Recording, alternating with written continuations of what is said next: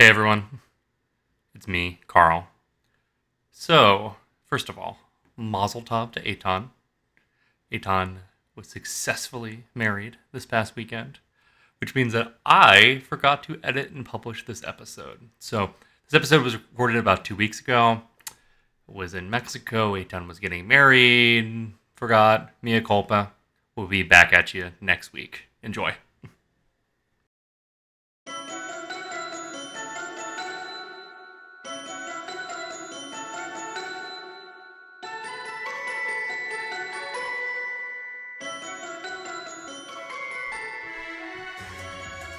Welcome to Stuck in Development, the podcast where two media strategy nerds dissect what's developing in the world of entertainment. I'm your host, Carl, and with me, as always, is Eitan. Hello, how's it going? I'm good. How are you? I'm I'm doing okay. You know, I'm really earning the weekend and a half off that I'm about to have. Work has just been a long it's been a long quarter. Mm. And I mean in terms of the last three months, not the actual fiscal quarter. So I'm looking forward to a vacation and a break. And most importantly, I'm looking forward to going to your hometown of Mexico City for your wedding. Yeah, I was gonna say, what a great week and a half uh, you're taking. I feel very blessed Yes, that very you decided to spend uh, your week and a half off uh, with me in Mexico City celebrating. Well, I I will say uh, Thanksgiving's not my favorite holiday. It's fine. I mean, who doesn't like eating and hanging Fair. out? But excited to do something a little bit more exciting, even if it does mean sacrificing some family time. So it's all good. And instead, get to put in some good friend time. yeah, no, very exciting. So yeah, I should be asking you as uh, my fellow co-host who already went through this of getting married while hosting a co uh, podcast. Any tips? Yeah. So the tip I give everyone, which doesn't really apply in your case, but can apply, selective, it's your choice. But typically in an American style wedding, you have some sort of bridal party Mm-hmm. where you have groomsmen and you have they attend to you during the weekend. And what I always tell people is during the weekend, you, and by you I mean the bride or the groom, you are the CEO of your wedding. You I are like this. The Michael Eisner Not- wedding.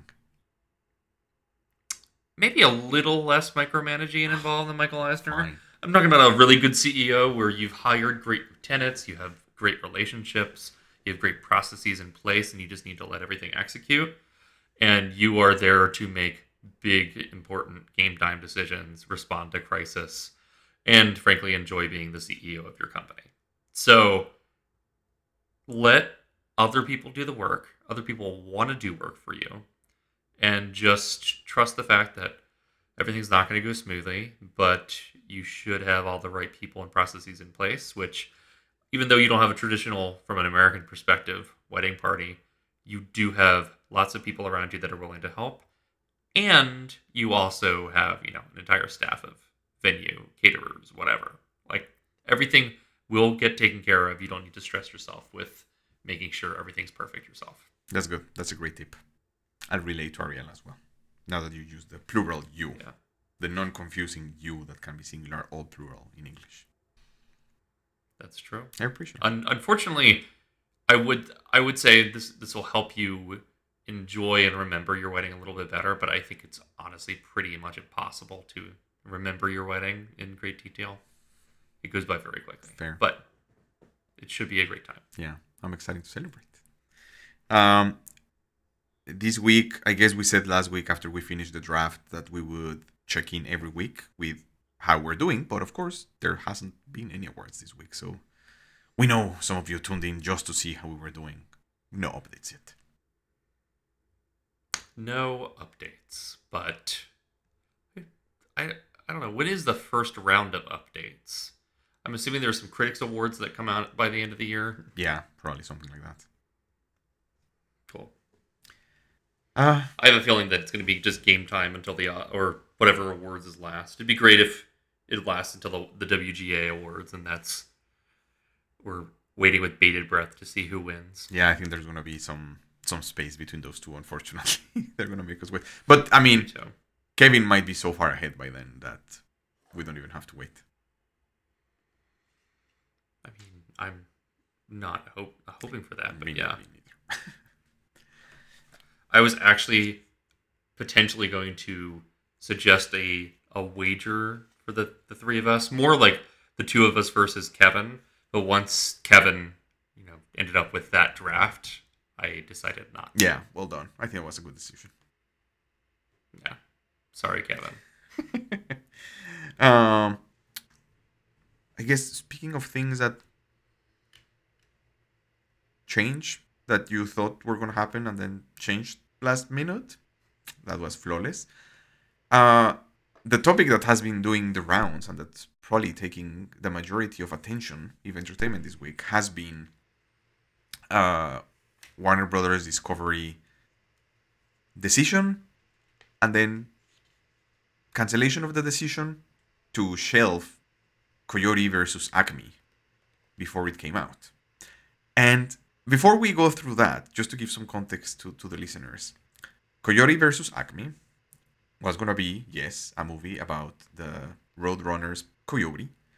And I remember you and I talked about this like last year, back in episode like 25 or something, because let's see if you remember. I don't remember. This is not our. I'm not trying to get you. We were looking at someone's like movie page, a writer, a director, a something, and then you were like, "Oh, did you know that this person is mm, Coyote versus Acme? Do you know who this person is? Do you remember? I don't remember. I have no idea. Uh, maybe it would have been related to James Gunn. Oh, I could see maybe. us talking about his impending ascension, or at that point, pending ascension to Warner Brothers executive status, which he is now at. But Yeah, that's it. There, You got it right. James it? James Gunn was story and producer, but I just I remember I'm trying to find it, but it's not. Oh yeah. So I remember you uh, these 12 months ago being like, "Did you know that James Gunn is producing a movie called Acme vs. Coyote vs. Acme?" And let me read you the premise. And then you said, after all of the products made by Acme Corporation backfire on Willie Coyote in his pursuit of the Roadrunner, he hires an equally unlucky human attorney to sue the company.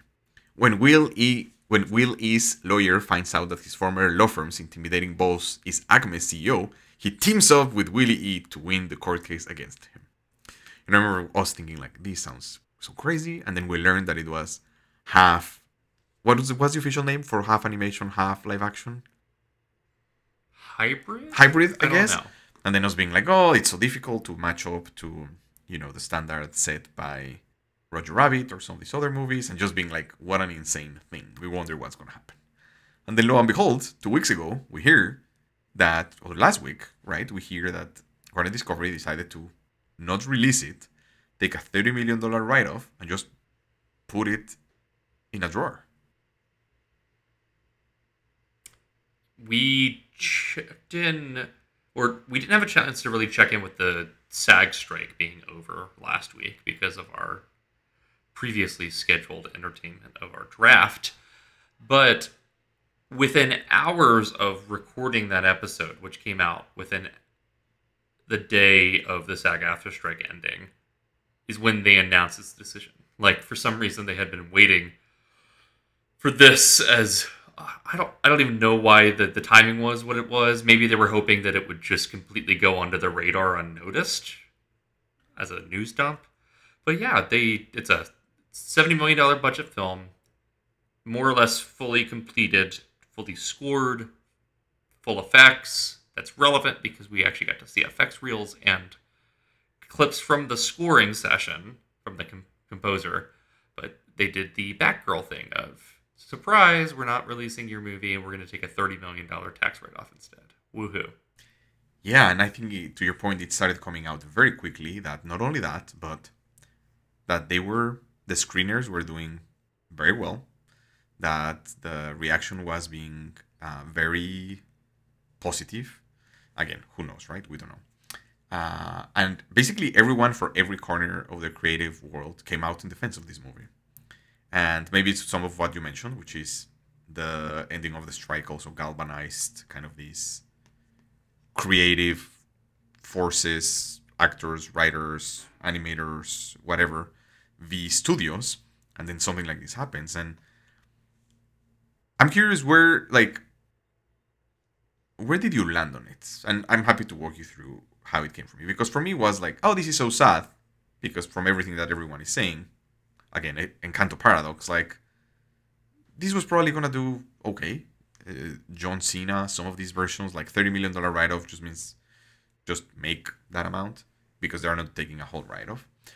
You know, and then it was like, oh, but Eitan, you know, you are a very uh, advanced business school student who thinks about this as business, and if the right business season was this, like, why are we not holding you know the same standard every other decision by every other company to just kill a project that was not going to make any money right? Is this a sunk cost fallacy when you have to you know not let your feelings for something guide you? And i think where i landed was that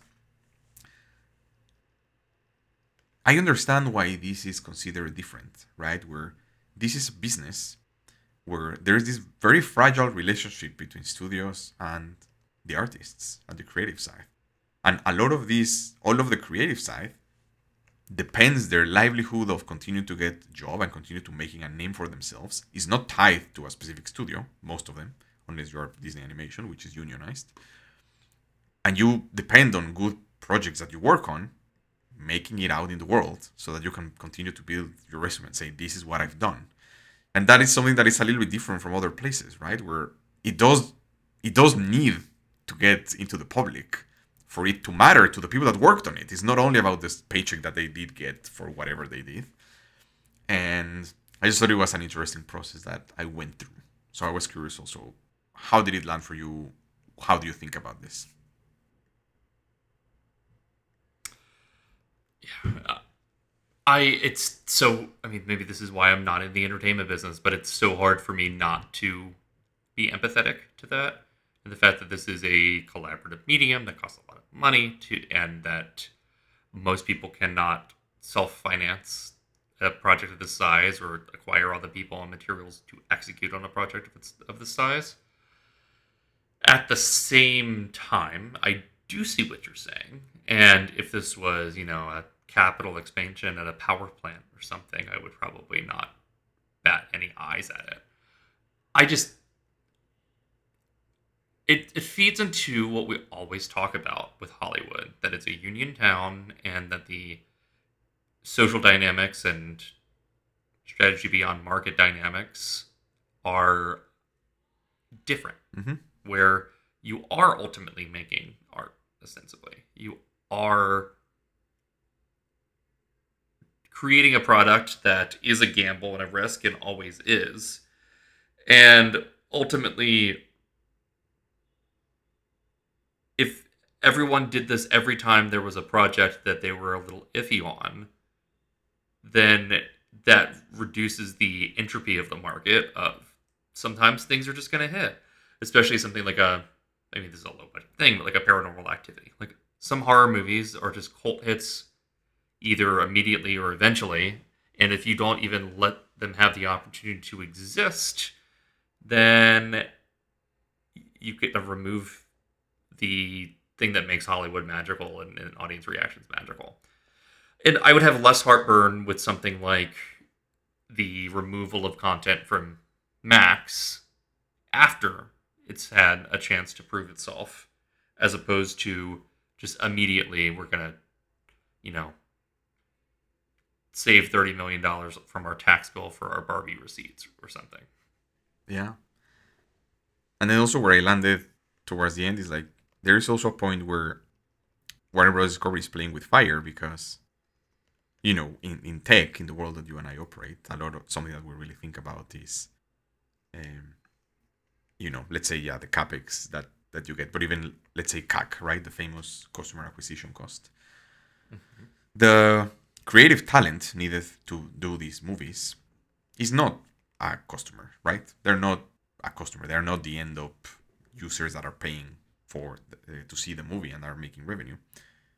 But because of the dynamics of the business, the studios need to build goodwill with this type of talent for for them to return to them and work over and over again. And this was the kind of the it wasn't the third movie, but it was kind of the third biggest cancellation after Batgirl and well, not the third biggest, the third big cancellation, and the Scooby Doo Haunt something. I don't remember how it's called, and it feels like also just the tension got to the point that if I was in David Zaslav's shoes and all of his team, there is a perspective on this of okay, what's the impact that this has in our ability to continue to get very high talent? And even if at worst you think about it as okay, this is 30 million as just purely customer acquisition cost of goodwill, like we're gonna put it out and we're gonna eat the 30 million just so that people can continue to see us in a good light. Even like that, it doesn't seem that crazy. But again, he's gonna make money. He was gonna make money, and then they could put it in Max. Who then they could anyway do any accounting they wanted to say whatever. So yeah, it just seemed weird all around. One second, I am doing some quick math Ooh, here. math. I know, love it when we have math here. So, if if I'm thinking about this in the correct way, um, so let's assume a 30% effective tax rate, which is probably high for considering all the other write-offs they have, especially for And other content this year. But isn't the corporate tax now twenty percent in the US? Is it 20%? Yeah, I think it went down to twenty or fifteen. Okay. Well, put twenty. Let's be conservative. I'm not up to date in my corporate tax rates. Cool. Okay. We're, we'll we'll say 20. So, so they would save six million. They're booking a loss of thirty. So their revenue goes down by. Their their revenue goes down by 30. It's not that they're taking a 30 million dollar It is. It is. tax break. You are right in the sense that the way they phrased it is weird because you don't know which one it is. But for them to take a thirty million tax break, it would have meant that their loss was six hundred. No, sorry. If it's twenty percent, Right. it's uh one by five, 15, 150 million, which is not. It was seventy. So even if they were writing off Yeah. everything, it would be seventy, and then twenty percent will be fourteen. But you're right that their language of they're taking a tax break is like, wait, is the break thirty, or are you taking a loss of thirty that then would convert to six million? And it wasn't clear with the language that they used. But I don't see how it's the other way around because it wasn't that expensive. Okay, so they're getting six million dollars out of this. Is what we're I saying. think so. Yeah. Then uh, their budget was seventy million. Let's assume thirty-five for marketing, so that's a total of one hundred five. So assuming that they get fifty percent of box office back, in order to make six million, they would have to. I mean, then you have taxes, but whatever. In order to make six million dollars pre-tax, they'd have to take home two hundred twenty-two thousand dollars of box office, Excluding which does not. s- excluding any revenue that they wanted to recognize after it's on, on Max. right, exactly. Or license it to Netflix. Just give it to Netflix. Anyway, ugh. Yeah, 220 222 at the box office seems completely reasonable for a global box office for a like family film, right? Much less with streaming rights. Yeah, I I just it seems like a lot of headache and a lot of emotional trauma for people just to save 6 million dollars. Yeah. So what's happened since is that the outcry has been so high that they didn't completely reverse uh, their decision, but now they say that they are willing to sell it. So they are having screeners with Amazon, with Netflix, with Apple. People were saying that Amazon is probably a good potential option because they're known for doing these types of deals, and they have three John Cena mov- movies coming up in the next 24 months. So this will be the fourth. They, they seem to have a relationship with Okay. him. Uh, Good for him. but honestly, okay.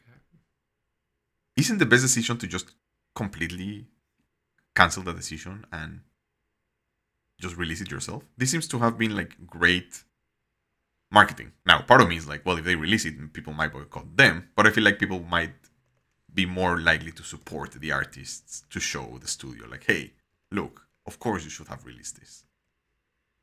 Oh, and the other reason why Amazon was doing it is because Amazon, they were saying it's very likely that they would actually release it in movies as well. So That makes sense. be that would be crazy. So, yeah, and they're the distributor, so Warner would still get something, right? Like they're not fully buying the, the film because the IP is Things owned by Warner. things were moving quickly, but in the first versions of this conversation that we're having, they were saying it was not a distribution deal. It was a get it It hands. was an acquisition deal. Yeah. I don't know if now they're just in such hot, hot water. Then I mean, I, I I wouldn't put it past Amazon for just trying to acquire the Looney Tunes and the Hanna Barbera co- cartoons, which Warner Brothers seems loath to own at this point, since Space Jam did not define a new legacy. But that's just that's just so strange. That that that's kind of like the next level of the why can't I stream Warner Brothers films on Warner Brothers platforms? exactly right. Um, So the original release date, I was trying to see what the original release date. They have not announced a new release date, or had not before it got canceled. The original one was actually the Barbie release date. Mm-hmm. So that's all we know. Because I was curious where it fit into the schedule, both in terms of their financial planning, or if they had bumped something up to take the slot that was previously held by it already. But no, okay, not yet. we don't have much data about Yeah, it. we'll keep we'll keep Not yet. everyone posted. This one is an interesting one. Totally. Um, but overall just disappointing but i'm really impressed to see how many people rallied around it it's I mean, part of it is it seems to actually have a lot of goodwill from people that have seen it or people in the industry whether it's an animation nerd or a comedy nerd or anybody else who's tweeting about it and posting about it but that all said it was pretty nice to see a lot of people stepping up and talking about how bad of a situation this was for the creators. I do wonder if that's people feeling empowered by the strikes and the outcomes of the strikes, or if that's this is the third time this has happened and it's a raw deal and people don't want it to happen anymore. But I, I am curious about what the sociological ramifications are there. Yeah, plus one. I share that. We'll see. Um, your topic we wanted to quickly touch on, you mentioned it as part of the Coyote versus Acme, but it's the fact that the SAG-AFTRA uh, strike is over. It is, which I think most immediately for us. So this is this is funny because I think early on, or I know early on of the strike, you and I were like, okay, everyone keeps talking about how actors can't promote films. What does that actually end up meaning, or why do we care about Mhm. that? Something that's played out is honestly, I had no idea like what an impact to award season that could have. I think we touched on the fact that Bradley Cooper couldn't really promote Maestro at all, which disadvantages him extremely in the Oscar race and other races because he is the writer, director, and star of that film. And unfortunately, because he is the star of the film, he can't promote the film that he made. So I think compared to almost everyone else this award season, he was uniquely hurt in every way by that, as opposed to other people like the uh, Emma Stones of the world who couldn't get out and promote their film. It's been fun to see how people come out. Did you see how I feel like they had Alison Brie like just holding the door because it feels like she's been now on everything with Captain Marvel. Trying to get it Alice- to Alison Brie. Uh Brie Larson. Wow. The There cheeses. I was like, the Alison cheeses. Brie's in that? No, Alison Brie was in this other one that is got a, like a zero percent in Rotten Tomato, also with John Cena. Oh boy. It was something about the freelancer or something. But no, Brie Larson, sorry, with Marvels, which it's kind of sad. Wait, I mean, I haven't watched it, but I like Captain Marvel, and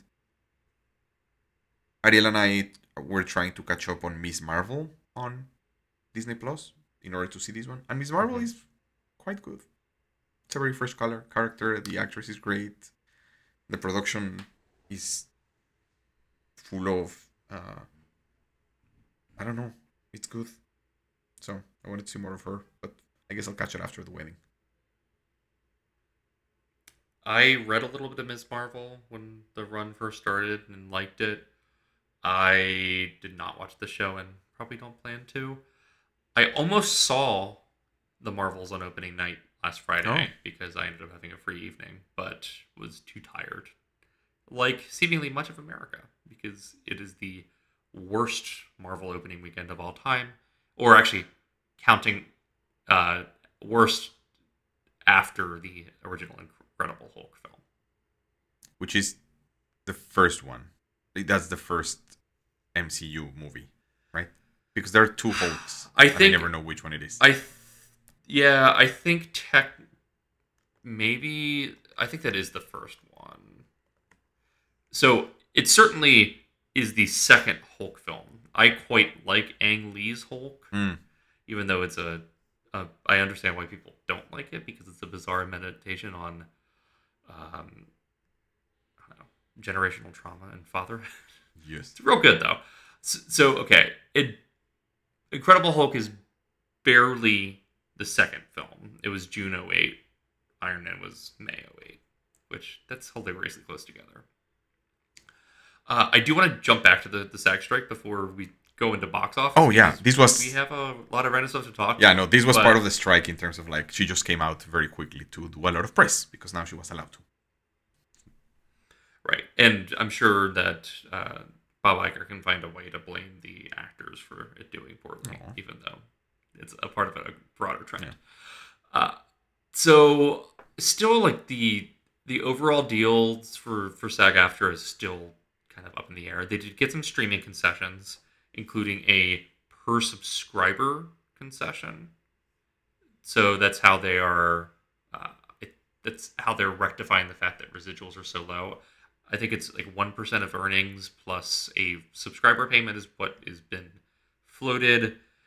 There is now consent requirements for AI and for background actors, which is good. I think that was the big sticking point in the public consciousness, even though I think the residuals were actually much more the day to day importance for most actors. Yeah.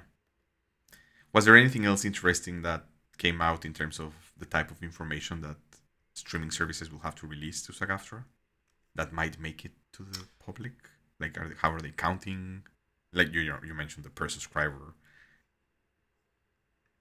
Does that? I have not seen anything. Do you know? No, no, no, no. But I, I think I think no, no. I, I was gonna say that it's probably connected to what you were saying that the official, you know, hundred percent clear contract is not out yet. But just like we, you and I love discovery because of court cases, we're also hoping that some of that juicy, exciting information comes out as part of this. I I hope so, and I would love to actually see real streaming numbers, and I would really love to see retroactive streaming numbers. Let's see how big of a hit Bird Box really was.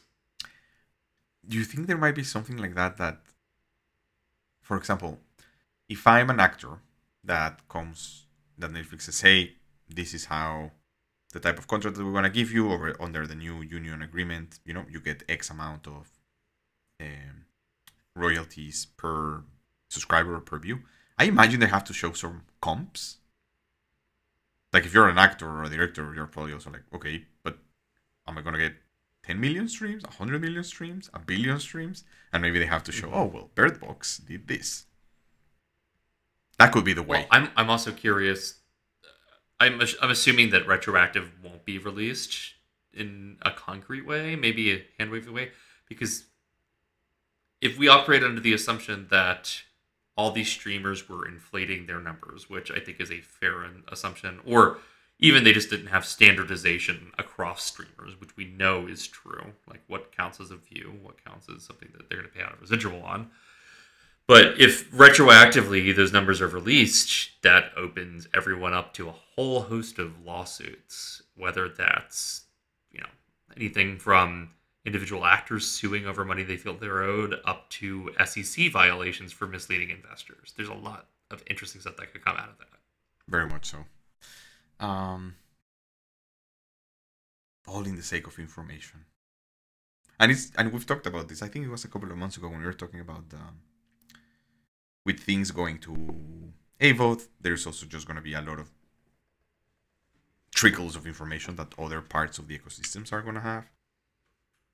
And I do wonder if, in the push of differentiation, if some of it ends up coming through something like this, right? Where it's like, oh, David Fincher had a new, you know, speaking of David Fincher, um, he has a new movie coming on, and we now learn that he chose this streamer versus the other because the amount of money that they would get based on the streaming service uh, performance would be higher, and then at, at worst, we there is more opportunity for this type of information to to start spreading and to also help make better decisions. Right? There was a, such an information asymmetry between the folks that knew how things were doing and the ones who didn't, and now that some of the metrics and the compensation is going to be based on that, it just has to be more open. I mean, that goes back to the Coyote versus Acme discussion, where ultimately people are free agents that can choose to work with whatever studio, give or take over, overall deals. But even then, you can still walk away from those. You're not bound for life like you used to be in the studio system. And with that, like the running theme with Coyote versus Acme is why, as a filmmaker, would you choose to work for Warner Brothers if you have other options? Yep. And we've seen that play out with Christopher Nolan. Uh, I think we quietly have seen that play out. We're seeing that play out with Bradley Cooper, who Mhm. did a lot of producing for them and working with them over the years. And on one hand, I they did Warner did say they were going to pay out some of the streaming bonuses for some of the creators that had comp tied to streaming performance. On the other hand, a lot of people still were not going to get the residuals that they hoped for, or even the satisfaction of their movie being out there as a calling card.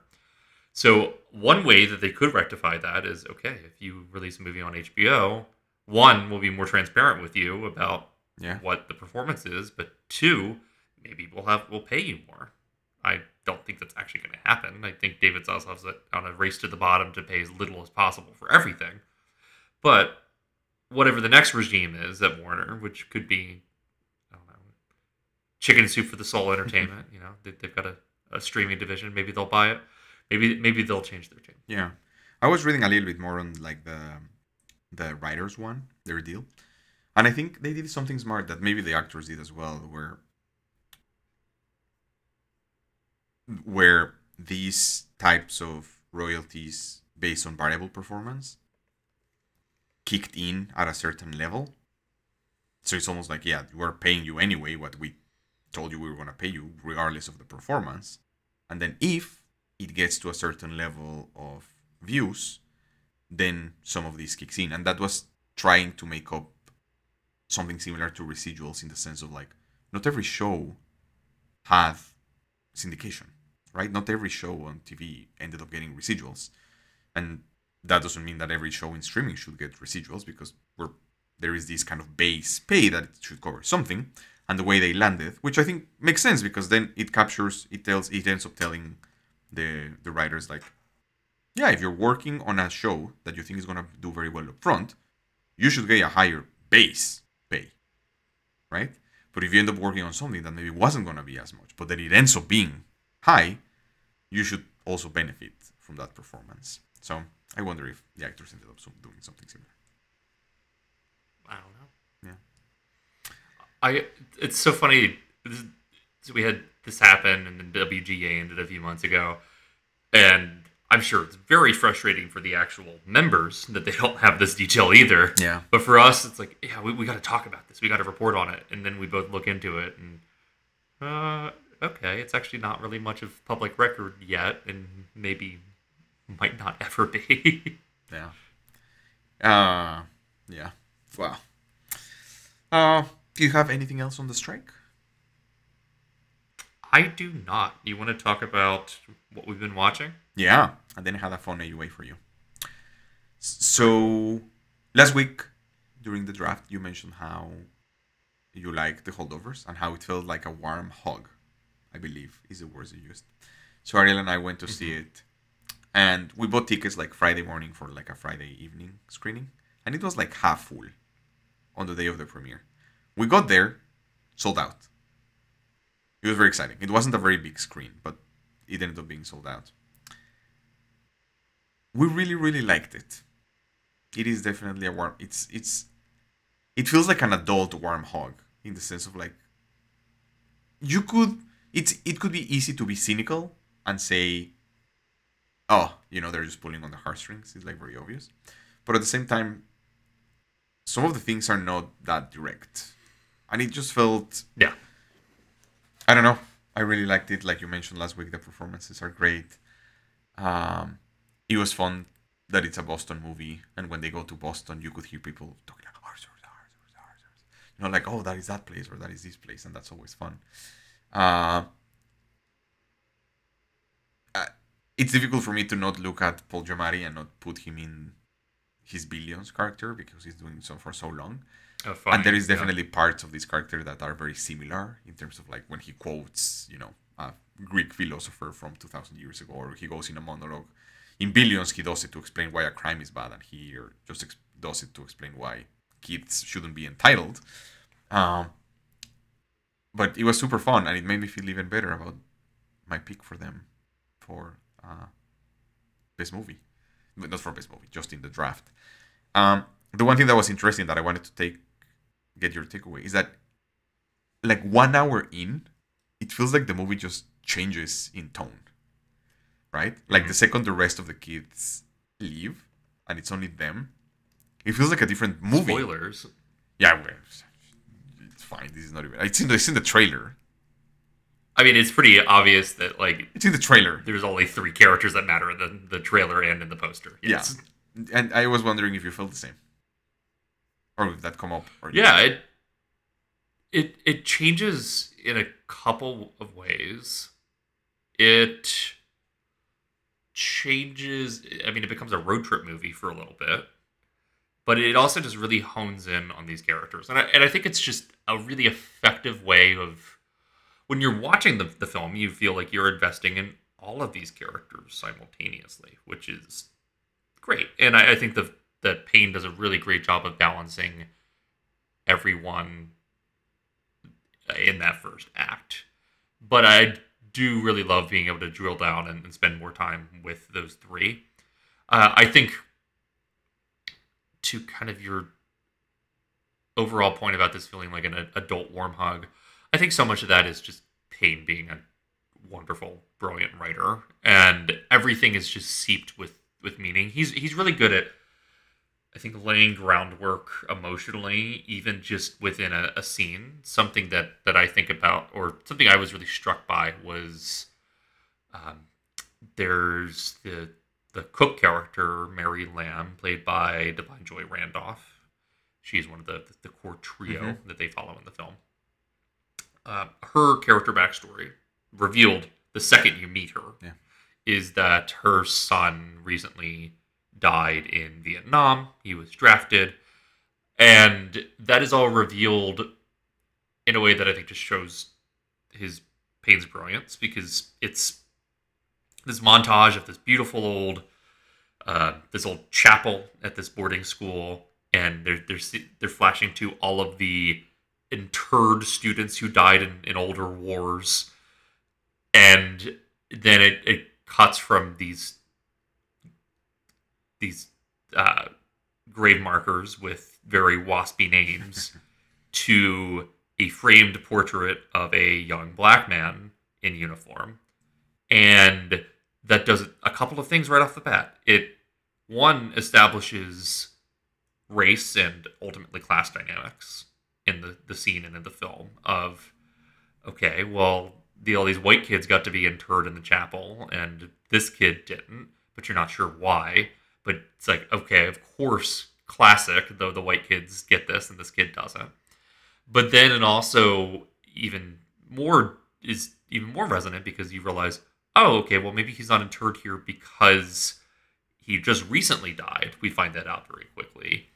And you also find out reasons as to why he went to war that maybe some of those other kids who are interred in the chapel didn't necessarily have to bear. So just everything is so loaded with meaning and there's so many layers to to his writing, just here and elsewhere, that I, I just think that's what really makes this a special film. It's not that it's just an enjoyable, fun romp for adults. Mm-hmm. It's also that everything has just a little bit of emotional seasoning on top that makes it have a lot of depth beyond what is being said.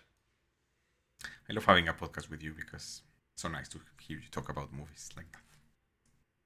You have an eye for Thank that. Um,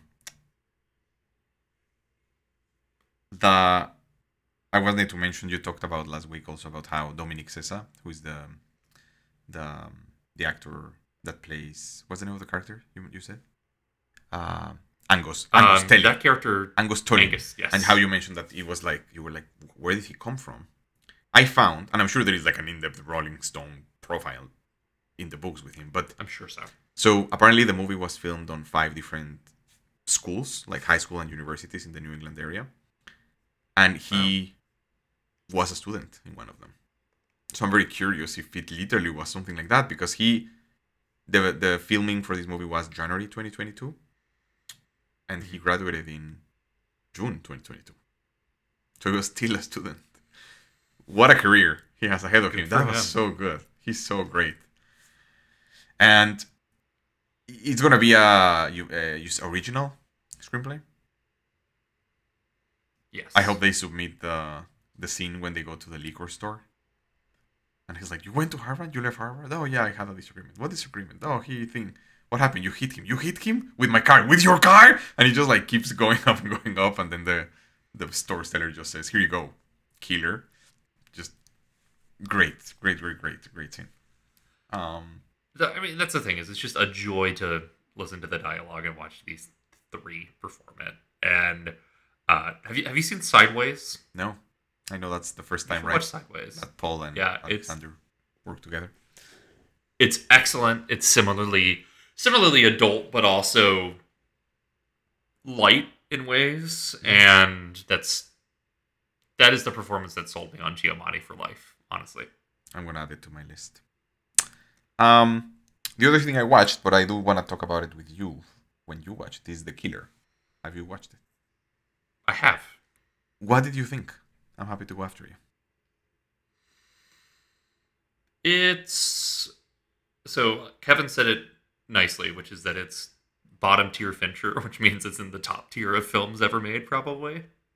Like it's a very compellingly made action film. The the movie it reminds me the most of is Haywire, the Soderbergh film, Mhm. where it feels like okay, that I that was a fine movie, well made, but I know you can do better, and I know you can even do better in this genre with what you're doing. And I didn't find a lot of emotionally interesting resonance in that film, but it looks great. It's funny. I'm sure it's funnier every time you watch it Mhm. and there are some sequences in there that nobody but David Fincher could have pulled off the way he pulled pulled them off, especially the opening. And there was this great fake handheld fight scene. Yeah. Uh, there's so much. There's so much David Fincher ridiculous digital stuff in there. Like this fight scene looks like it was all shot with hand with handycam and was actually shot fully with steadicam and dollies and then in post turned into handycam. Classic. Of course. Yeah, I think I really, I similar to you. I think I liked it the longer it went because I think it takes a while for it to land what type of movie it is, right? And there are hints since the beginning, but you're like, okay, do I take him seriously, the character, or not? And then I think towards the end is when I think I was able to put the links, the I was able to connect the dots and be like, oh, I think I get it, right? You start to realize that 90% of the dialogue is him in his mind. The second that you realize, I mean, I guess spoiler for two minutes if somebody hasn't watched The Killer, so please leave, go two minutes to the front. The second that you realize that he's not that good at his job, hmm right? And how a lot of this is him believing that he is, even though he isn't. And since the beginning, literally the first thing that happens in the movie is he misses the shot. Right? Yeah. But when what happens with the dog, what happens with the the lawyer, it's like, oh, it should last seven minutes. Shit. Or like just some of these things, like, oh yeah, he has six container, whatever, houses with all of this stuff. And you're like, oh, he must be very good. And you start to realize like maybe he isn't. I think some of these things start to I don't know, come into place, and I'm just very excited to watch it again because I thought it's interesting. I think there were a couple of things that now reading about it and listening to podcasts about it, I didn't catch like up front. Right? Some of the stuff about like McDonald's and Amazon and Home Yes. Depot. Great are- use of modern brand. yeah, and I don't know. It was uh he has great lines. Right? Great lines. Nobody wants to talk with a German tourist. Like there's just like some great stuff there and um I can't wait to watch it again. I might download it to watch it on the on the plane or something. Thanks Netflix. Watch it on my phone and the plane like David Fincher intended. I really hope that there's a way to listen to a director's commentary on the film, Mm, just because yeah. Fincher is a great commenter of his own work. But because he, he takes a very sober view to it, he's one of those people that can never be fully happy with anything. And he's also very wry and funny and sarcastic as well. And I think that's something where I'll at least appreciate what he got out of this technically a little better. Uh, another random David Fincher overkill thing is the the opening 20 minutes, which you alluded to, is kind of like Rear Window, where you're looking out a window uh, from the sniper's nest, and there's all these you can see into all these apartments and all these buildings and everything. Apparently, any interior that you saw was shot on a soundstage Oh. and then composited in post together. Just ridiculous. But but ultimately, I think you're right. I, I think the film it has this like weirdly dated dude bro personality to it in terms of the dialogue. I mean, Andrew Kevin Walker, a dude bro king, wrote it. But it's impossible to watch that and not also think there's got to be like a bit to this, right? And I, I think you're right that overall the mediocrity and the dogged pursuit of revenge and doing one thing here for kind of no nothing besides not even personal gain, just like the satisfaction of having done it, and then it all resets at the end. Like I think it's a very existentially sad film in the way Yeah. that a lot of David Fincher's films are. I, I think I think I do I did end up taking as this guy does things a thousand times more complex than he needs to. Right. And it always backfires. That's kind of like he tries to do this thing and that thing and you know he has this and he changes the license plate with a thing and then you realize like why did he had to inject nails to this guy? Why did he want to have the dog sleep and not die? Like, why on earth risk the dog waking up if you're going to kill the guy anyway? Why do you go see this other person in the restaurant? And I think it's him believing that he's better at his job than he actually is. And him trying to deal with what does that mean? And just being like, yeah, this is the story of this guy who thinks he's better than the job that he is. And what are some of that? Or, I don't know. And I mean, there's lots of little things. Like I thought the the wife character or girlfriend character was she's not even a character. She's a, Yeah. I don't think she even talks in the movie. I think a little bit Um, in bed when, when she's in the hospital. Yeah, just like something where it's like that's like a bizarrely underwritten character. Not even for today, just generally. And it's something where I was kind of annoyed while watching it, but in hindsight, it's like, huh, yeah, he's fighting for this life that doesn't really seem interesting or worth living. And is he mad at then at everyone because they hurt her? Or because they went after him and he just wasn't there because he decided to stay in a hotel for an extra night? Anyway, I'm excited to I'm excited to rewatch it again.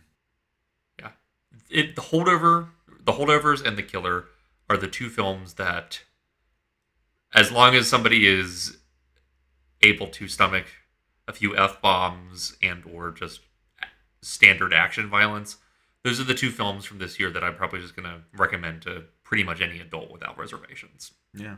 I They're so. fun, if nothing else. Yeah. Uh, yeah, I just keep remembering things of like he making his life complicated, right?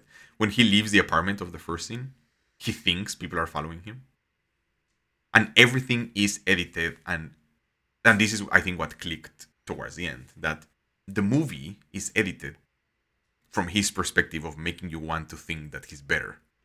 Right? When they're when when he's escaping, the music and the cutting, they want you to feel like somebody is gonna get to him. Because that's probably how he wants to feel. But there is nobody following him. It's a really good point. You know, like there is just so many of these points of like him trying, like he just showing like, oh, this is so so difficult, and uh, you know he looks at his watch and he's like, I have to be under sixty, and it's like this is bullshit. Like he wants to believe that he has this process, and he's just anyway not that good. I mean, he's good, right? he has these fights, and he ends up killing everyone he wants to kill, and whatever. But I don't know. I wanna, I wanna watch it again. Um, you know who else does everything overkill for seemingly no reason? David Fincher. David Fincher. So Yeah. probably knows a thing or two about this guy. right yeah. Like all the all the difficult things he does is like oh i need i can't open this door. I'm just gonna go on amazon and buy something that opens the door. Right? Like all of these things ends up being like the dumbest. Like Totally. he, he has to figure out the timing on when exactly to walk into the lawyer's door and he waits all day for like a fedex package. Like really? Like i don't know. I, I just want to watch it again kind of with that perspective of like i want to analyze this guy and just double think everything that he's trying to do but anyway um I have to go, but I have a very fast AUA for you because next week is my Okay. wedding. Favorite wedding movies, and I can start with mine so that you think. Two that I really like comedies. Uh, my Big Fat Greek Wedding, one of my favorite movies as a kid. I love the Mm-hmm. Very Windex, the Windex joke, and then contemporary uh, Palm Springs. Is not as wedding centric. It's kind of the setup, but I really enjoy Palm Springs and how it shows like the day and the planning and different parts, different perspectives of how to approach a wedding and what it means for different people. What about you? Off off the top of my head, I only thought of one film, and it is wildly divergent from the two films you mentioned, which is Rachel Getting Married. You seen it? No? uh, quietly maybe one of the best movies of the century. It's incredible. It's one of Anne Hathaway's earliest really meaty dramatic roles, and she plays a woman who is uh, she gets out of rehab to go to her sister's wedding, and you kind of over the course of two hours learn the family dynamics that have torn her and her family apart and really challenged them. But just incredible performances front to back. It's Jonathan Demme, who is just a incredible filmmaker, but it's it's very it's kind of a very laid back style throughout. Kind of feels like he just places a camera places and lets interesting things happen. There's it's it's the most twee wedding imaginable. It's like very like 08 hipster wedding. Okay. Really recommend it I just added it to my list. but it is it's funny, but funny in a way that makes you wince the whole time. Okay. That sounds good. Can't wait. Well, my friend, next time I talk to you, hopefully we'll be in person. No, hopefully we'll talk before. I want to see pictures from every day you have in Mexico before we actually see each other. Um, yes, sir. I will send you pictures, and uh, we will be back in your ears. Uh, I'm gonna delay posting this.